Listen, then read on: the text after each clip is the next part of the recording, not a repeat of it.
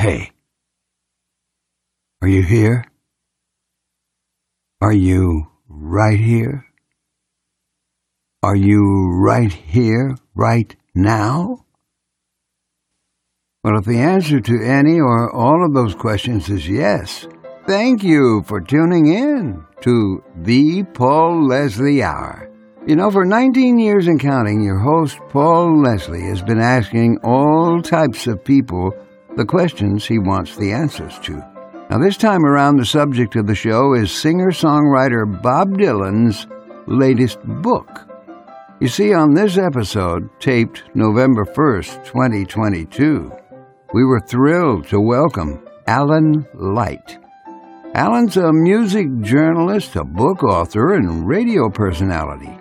Alan Light hosts the daily music talk show Feedback on Sirius XM.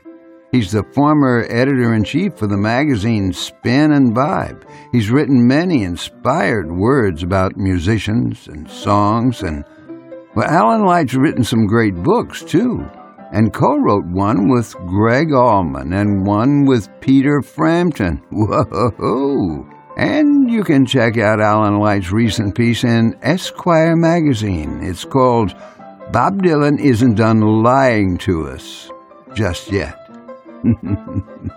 it's a review of Dylan's new book, The Philosophy of Modern Song, published by Simon & Schuster. Now, Alan Light has seen Bob Dylan in concert more than a hundred times. He came on here for a book talk with Paul, all about the philosophy of modern song by Bob Dylan. I wonder what Alan will have to say.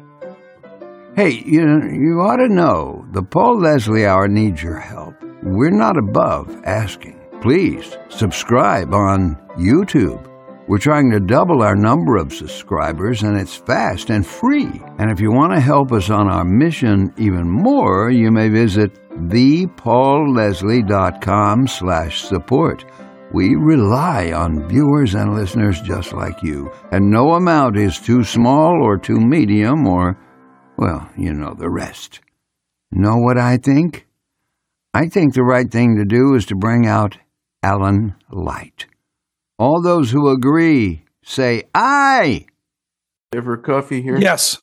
Ready to run. Shall we shall we uh, start rolling? Make it make it so. well, ladies and gentlemen, I'm very honored to have with us Alan Light. Uh, he's a name that is not at all unfamiliar to people who are fans of music. You've seen his name in magazine articles. There's a book uh, uh, co-authored by Gregg Allman, My Cross to Bear. It's one of my favorites, and uh, he's a music journalist, the host of the music show Feedback on Sirius XM. We're here to talk about the new book from Bob Dylan, The Philosophy of Modern Song. And folks, I just wanted to tell you all, uh, Alan Light has written a piece which you can check out. It is called Bob Dylan isn't done lying to us just yet, which you can check out. So, Alan Light, it's a great honor to have you with us. Sure. Thanks for thanks for having me on. Any excuse. any any excuse to talk about Bob Dylan, right. huh? I'll, I'll take what I I'll take I'll still take what I get. so just to get a little bit of oh. of your personal uh interaction with Bob Dylan as a fan. Can you tell us your early exposure to Bob Dylan? Sure. Um, it's uh, I, I, was actually thinking about it before jumping on today, and I, I I don't have that. You know, what was the first time, or what was the why? How when when did you find him out there? But I started listening to uh, to Dylan's records when I was very young. I I guess that first of all, he was just still such a you know such a presence in the culture growing up in the 70s that it it uh, didn't take a lot to encounter him one way or another um, i had uh, you know i had found my mom's beatles records and was listening uh, you know maniacally to those um, and uh, I, I, guess that it doesn't take long to get from there over to uh, thinking about Bob Dylan. And you know, I, I don't know what age, but by eight or nine or so was uh, you know was starting to listen and beginning what was really a you know a lifetime we could call it obsession if we so chose um i'm uh you know a hundred and some dylan shows under my belt at this point. Um i think i was 12 or so the first time that i saw him on the what uh you know i became identified as the you know the Budokan tour, the big band tour in '78 um, was the first uh, first time that I saw him, and um, have spent an inordinate amount of time listening and writing and thinking about uh, about this guy and his music and his writing in in the years since then. I'm very curious to know somebody who has written as much about singers, songwriters, artists, records was there any preconceived notion that you had about this book, The Philosophy of Modern Song, uh, before it came out? Well, uh, you, you have preconceived notions with anything that that that Dylan does at your own risk. So uh, that's a you know it's a dangerous game, but um, you know obviously the title is the uh, you know sets up a certain sort of expectation. Um, whether you know that it's going to be some sort of a head fake or whether you know that he's doing it's something it's one of the many things that he's doing just to just to mess with you or whether there was something that was coming that was uh that would be focused in some way on songwriting and song construction um and of course, in the Grand Bob Dylan tradition, it is all of those things. It is clearly intended to mess with you. It is clearly sort of a head fake, and yet it is also, um, you know, sometimes brings you around to uh, to ideas and and insight um, about songwriting. Um, sometimes in ways that you don't expect. So the uh, you know, as usual, the expectation doesn't exactly align with uh, with what it was, what it is that that the reality turned out to be, and yet in some ways it does. Something that uh, from reading the Esquire piece immediately struck me. We both felt that there was a real similarity in tone to these great radio shows. I don't know if you liked the theme time radio hour. Did you? Yeah, I, I I love the theme time radio hour series um, and think that there's uh, there's an awful lot. You know, I've said Dylan wrote his his memoir. He wrote Chronicles, um, and it's a magnificent piece of writing.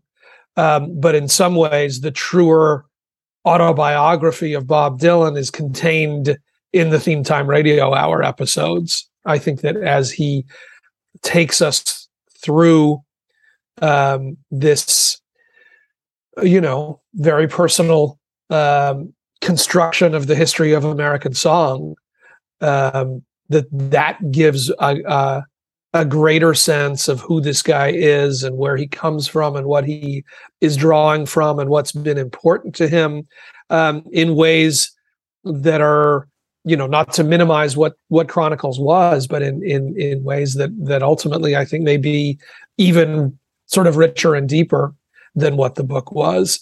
Um, I think that the uh, the theme time radio hour stuff is just extraordinary. It actually got me. I, I spent the early. Uh, I will say I spent the early days of the of the pandemic.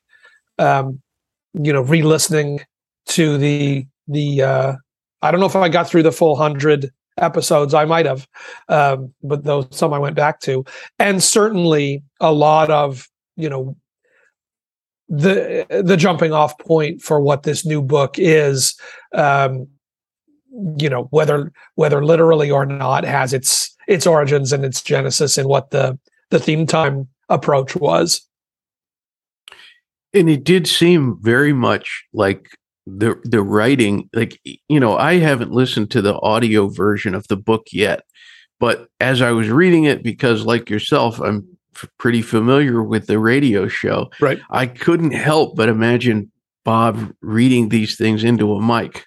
yeah, you hear you hear those those rhythms, you hear that delivery. Um, a lot of it is written in as a lot of the you know theme time scripts were written in this kind of said this sort of mid-century hard-boiled you know film noir jive thing that that bob has embraced. Um and yeah the, i mean i haven't listened to the audiobook either but it's not it's not bob reading. It's a a, a, a group of actors Ah, who are are reading I, I forget the list but um it's a funny list of different contributors um who are reading these these chapters.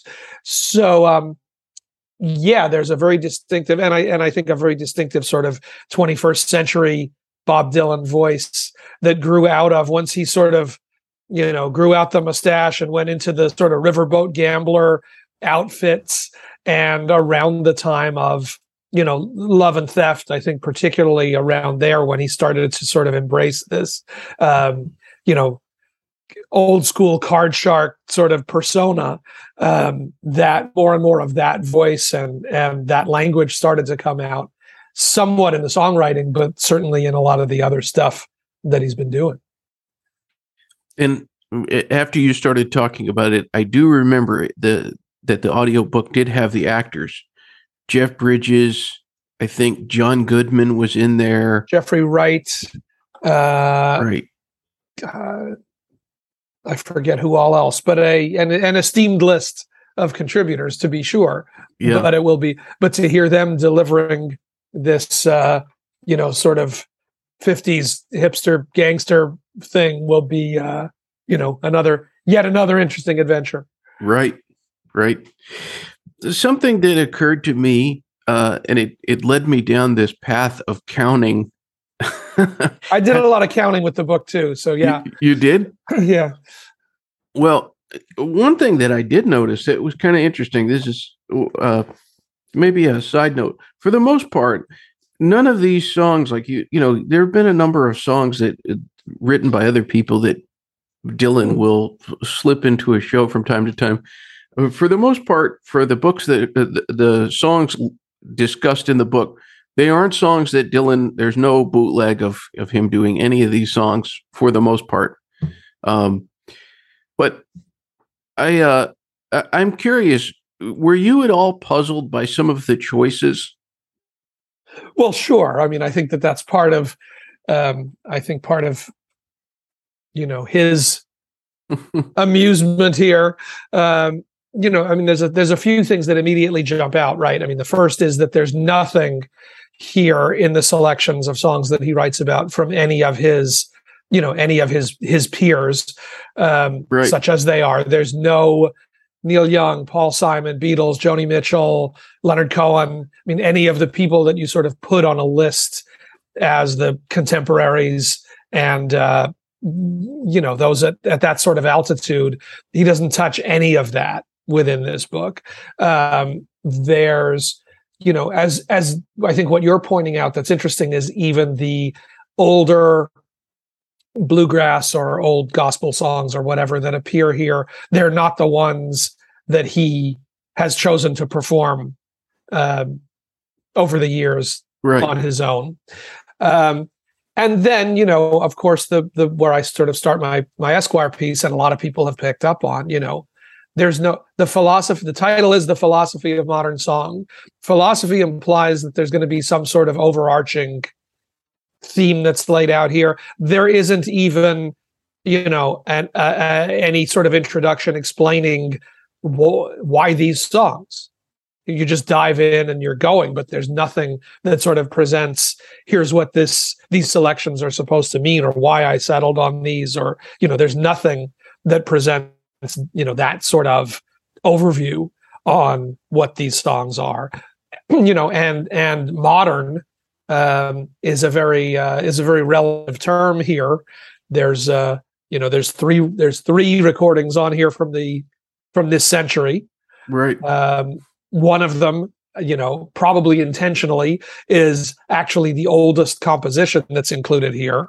The Stephen Foster song, you know, that's that uh, what's included is a 2004 recording from uh, blues singer Alvin Alvin Youngblood Hart.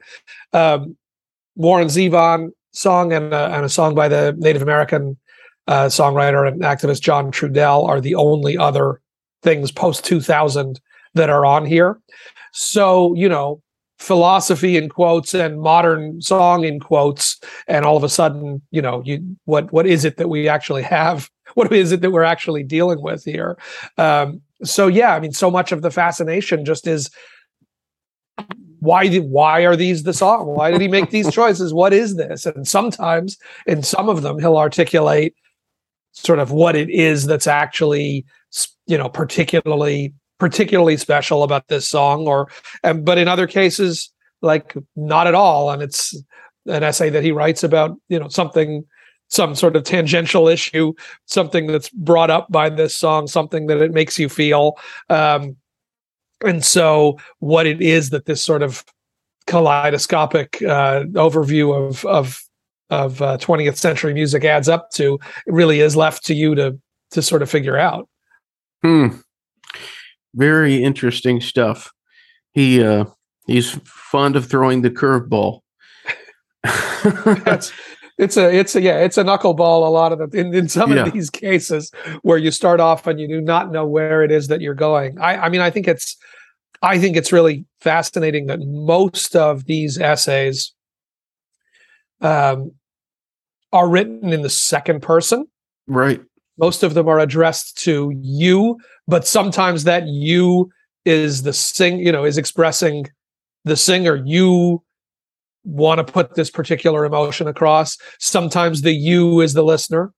Um, sometimes the you is the char- is the character within the song. Um, but it sets up this sort of very interesting different intimacy in how you're reading these things. Um, and those are you know and those are are contrasted with more straight essays that are either more you know sort of conventionally historical you know stories of these songs or some other part of history that you know in some way relates to what the song is or what the song is writing about um, some of which are hilarious some yeah. of which are um, you know are are you talk about curveballs like things that you have you don't know why it is that he's writing and then it you know brings it around to something that ties it into the song or the songwriter or the, the you know that history um, which he did a lot of on the the theme time shows as well where sometimes the songs were the excuses. You know clearly the song was chosen as the excuse to kind of tell this story that has right. something to do with the song. So there's you know there's a lot of different uh, clearly a lot of different reasons and motivations for how this all came together something that occurred to me if you look at all of the songs, studio songs, if you don't include the bootleg stuff, just the studio releases over the last 15 years, Bob Dylan went from recording nothing pretty much but his own material. And then over the last 15 years, he has recorded twice as many songs written by someone else. The the three American Songbook records, right. the Christmas record. Do you suppose that he has? I mean, it's a real departure to go from recording nothing but your own material. Do you suppose he has increased his interest in other people's material? Um, I don't know if his interest has increased or his, you know, what it is that he's trying to uh, explore has has changed. Um, I mean, I wrote, I've written this is sort of a thing that I've written a lot when I've written about Dylan, and I bring it up again in this review of the book. Is I think there's a way to look at Dylan's whole career as this attempt to explore, um, you know, the the the breadth and the history of American music in all of its different manifestations. And if you think early on about the way that he just absorbed and cycled through folk music, blues, rock and roll, country music, you know, all of the things that sort of the 60s Dylan did that we think about. Um, if you accept that all of those were, you know, him diving into and attempting to to comprehend all these different sort of you know rivers of of American musical history, then you know eventually it leads you into some of the less predictable ones. If if if that is the greater project here then inevitably he was going to have to sort of confront gospel. I mean it's a, a, foundational american you know foundational piece of american music. So through that lens it's kind of not as shocking that he went through you know that that if that was really at least in some ways initiated by attempting to comprehend and and you know uh, allow himself to sort of live out the what gospel music was about. Okay that was the period things like then so the christmas album as totally baffling as that was okay christmas music is a, a, a huge piece of american musical the american musical tradition. Um, so inev- you know again inevitably is there a point where he would say okay let me find out what what that's all about. Let me at least go, you know, go for for one project where I, you know, delve into that and see what you know where what what that means to me. Um, the the American Songbook, you know, the Sinatra records, um, something that he kind of bounced off of a lot over the years, but you know, then that. Um, so I think that that's, you know, there's a way to sort of overlay that as the grand project for him that makes uh, some of these otherwise mysterious choices make a certain kind of sense. Um, and I think with you know with others, particularly, I think with the the the triplicate project, the the, the Sinatra records. Um, I think you know a lot of the things that that do come up within this book about songwriting and about how, you know how do standards why do standards become standards and about how do you continue to evolve and perform as you get older. Um, I think you know certainly he thought a lot about Sinatra and about some of those those singers, um, you know, in in that way, and just thinking sort of experientially about what it was going to mean as he went into his seventies and kept singing and you know his own voice continued to change and his own relationship to material continued to change um, that those were, if not models, at least you know uh, examples to try to uh, you know see what he could see what he could take from that.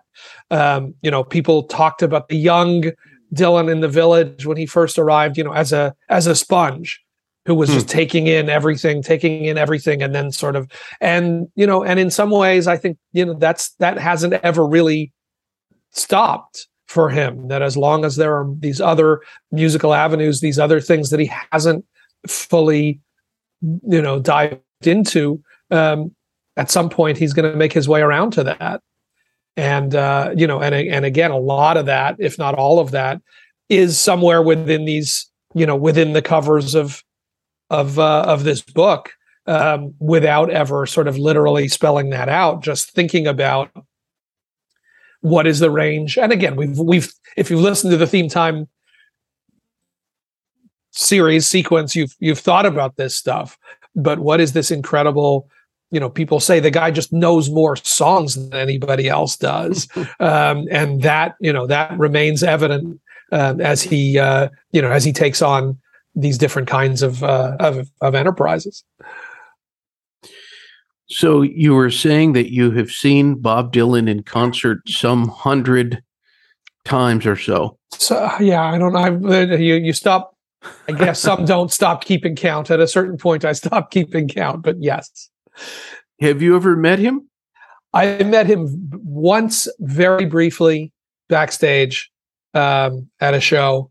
Um, to you know, for a for a minute, um, with nothing you know, particularly insightful or interesting to report, um, other than it was in very, it was the, uh, it, it, was the opening night of the tour that he did. He could he co-headline with Paul Simon, um, 2000, 2001. Um, no, it must have been 2000 because it's before I, I got married because he gave, he had these Bob Dylan fan club, uh, deputy marshal badges that he had printed up and he gave me one of those which i which i had in my pocket when i got married so it would have been 99 or 2000. Um, I think the most interesting thing was just be going into the the dressing room and he was in there with his band and I know some of the band guys a little bit, but to actually see like big legal pads with song titles written on them, um, you know, where clearly they were still sitting down and putting a, a set list together. Just the just the visual of that, I think, was more interesting than uh, anything in you know, uh, uh sort of exchanging pleasantries uh, that we had to say. Um, but uh, but yeah, that's the that's the only time that I actually uh, actually met him beyond beyond looking at a stage. Well, I'm I'm glad I asked that not only to learn about the the deputy badge in your yes. pocket that that's that's cool, but also what an image the the the pads with the song titles. I can see it yeah, in my I, mind. It, it's uh you know you, it's sort of like what you would think in your mind was happening, but then you see it you're like, well, I guess that's actually they sit down and write, look at the lists and you know figure out a thing. I guess you know this was still when the sets were changing night to night. Now things are pretty locked in through a tour where things uh, you know don't still don't still change that much from show to show. Um, but uh, but yeah, I mean, I, I'll I'll only make myself sound slightly less crazy by saying, you know, if you if you start from that I saw him in 1978 for the first time, you know, we are talking about you know coming up on 50 years of going to these shows so the you know the 100 plus if you spread it out over that much time there were years that were more and years that were less but it's not quite so it doesn't sound quite so insane if you say that it averages out to you know a couple of times a year over the course of that many years. Uh, that's maybe makes me feel a little less scared about my own state of mind So, so, is there anything on the horizon with Alan Light? Anything coming up down the the pike? um, you know, I've I've had a couple of recent things, uh, you know, out in the world. I think that um, you know, I a number of years back, um, I wrote a book about the song Hallelujah. I wrote a book called The Holy or the Broken, which was adapted into a documentary called Hallelujah uh, Leonard Cohen, A Journey, a Song, that came out this summer and has taken up, uh, you know, a good amount of time to get that up and out in the world. That was in theaters through the summer. Um, right now, it's available on demand on your TV screen. It will go to full streaming a little bit later. We're entering kind of a lot of the award season hustle. So um, that's uh, in addition to, as you mentioned, the radio show every day. Um, that's sort of occupied a, a, certain amount of time. I'm uh, in lots of discussions uh, and exploration around next film project, book project. Um, I'm sort of in the in the uh, taking meetings stage of all of that. Uh, but there's always there's always stuff going on. There's always more work to be done. Uh, and uh, you know, and and and inevitably, you know, some more some more Dylan stuff that will present itself, uh, you know, soon enough. Excellent. Well, in closing, I have a somewhat philosophical question, I guess. the philosophy of, yeah. yeah. Well, every time I do any kind of Dylan related episode, I always get uh, emails from Dylan fans. And it's interesting first of all, they're all over the place, uh, for sure. And some of them are really, really passionate. Some of them get mad about something. Some of them are ecstatic about something. It it runs the gamut. But I guess what I would like to say is, or ask is, what would you say to anybody who's a Dylan fan out there, just totally open ended, who has decided to tune in and join us today? Uh, I would, what would I say to them? Um, I mean, look, I think that when you're a fan of an artist like like Dylan, and some of the art, other artists that I've been super obsessive about, um, you know, I, I mean, Prince. I did a lot of work with Prince. I wrote a book about Prince. Um, I, uh, you know, I saw. I've I've spent a lot of time thinking about, um, you know, somebody like Neil Young. These are artists that you are on for the ride right? There's they've all of them have done amazing earth shattering work. They've also done just you know terrible half-assed work um, on the way to something else. And so being a fan of these kinds of you know those kinds of artists means you know sort of entering into a certain sort of a contract with them. And if you're a dylan fan you're you know you're staying on you've you've decided that you're staying on for the ride. Um, and you know that not every night is going to be a great show and you know that not every record is going to be a great record. And with this book um, there are things that are i think you know there are things that are hilarious in this book. There are things that are infuriating in this book.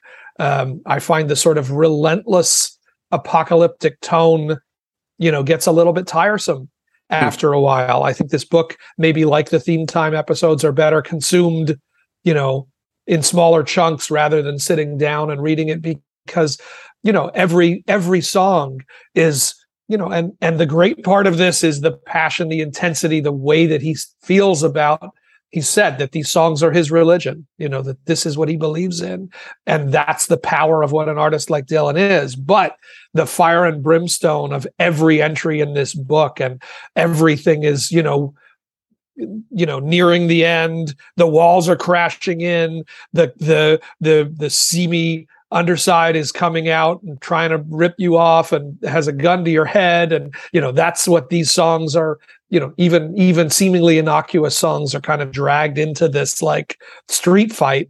And after a while you know like it's enough. It's a little you know that feels a little one note sometimes to me like you know as funny as as much as some of those are played for laughs as funny as some of them are you know interestingly he makes the point in the book about how johnny cash kind of got labeled as you know the prince of darkness guy and the you know the the, the that people look to him for the you know the the uh the intense and difficult things. And this was a guy who also did funny songs and road songs and you know lots of lighter things. And that there was so much range in the career of this guy. Why do we just think about that one aspect of him? And that's kind of what i feel about this book a little bit is you know if you're going to write about the range of modern song whatever that means there's a lot of different emotions that are expressed. There are a lot of different things to feel besides this kind of relentless brutality that comes through in these pages. So, whatever, all of that is a way to say, I don't expect consistency. I don't expect, hmm. um, you know, predictability. I don't, I don't go in with any sense of, you know, here's what I think I'm going to get from Dylan. And I think for fans, you know, uh, the giving him that latitude is what, you know, is what's given us the, the, the, the peaks is what's given us the rewards. Um, and, you know, I, again, I feel like fans aren't the ones that I need to say check your expectations because that's what it is to be a Dylan fan. The harder thing is what do you say to the casual fans? What do you say, you know, to a college kid who just discovered Dylan and who asks, "Well, should I go should I go to a show? It's expensive and it's hard to get tickets." And it's that is a complicated answer, right? Because mm. you should, you know, you should go because it might be transcendent you might get an amazing performance. You're not going to hear him sing any of the songs that you want to hear him sing. You might get a, a kind of a train wreck. And that's the incredible thing about him is you're going to get what he brings on that night. But also, I don't want to set up a 20 year old kid who's interested in this guy to go and say, you know that show was terrible and I, that isn't what I wanted to hear him do and and I'm and I'm done with that guy. So how to calibrate the you know again the expectations and the uh you know the the right way for for newer fans younger fans more casual fans those those instructions are harder than what you say to the the hardcore. The hardcore know what it is that they're they're in for. And to them other than just you know let the guy breathe and do his work um you know that's that they're they they know what's you know they know how this goes um, the other ones um, i you know you want to you want to allow to really understand what the contributions are what the amazing work was and continues to be you know without kind of setting them up to fail um, so that's a long way around not answering that question but it, it was good. It was good. Expect the unexpected. Whatever whatever Dylan puts out or whatever show it is, just go in and It- experience it. yeah it's all part of again it's that's that's what we love right? That it's not scripted that it's not um you know that it's the uh you're not getting the same show night to night you're not getting the same you know statements uh one after another.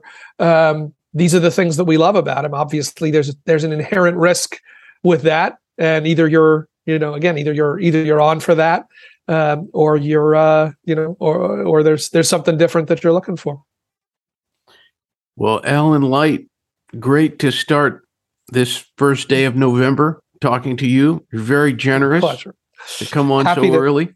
happy to be of service happy for again happy for any excuse Thank you, sir. All right. thank you bob Until next time. You know, the Paul Leslie Hour is made possible by people like you, listeners, viewers. Please go to thepaulleslie.com slash support, and you'll know what to do when you're there. Thank you. Thank you, everyone who contributes. Performance of The Entertainer intro song by John Primorano. And of course, this is your announcer speaking. See you next time on the Paul Leslie Hour.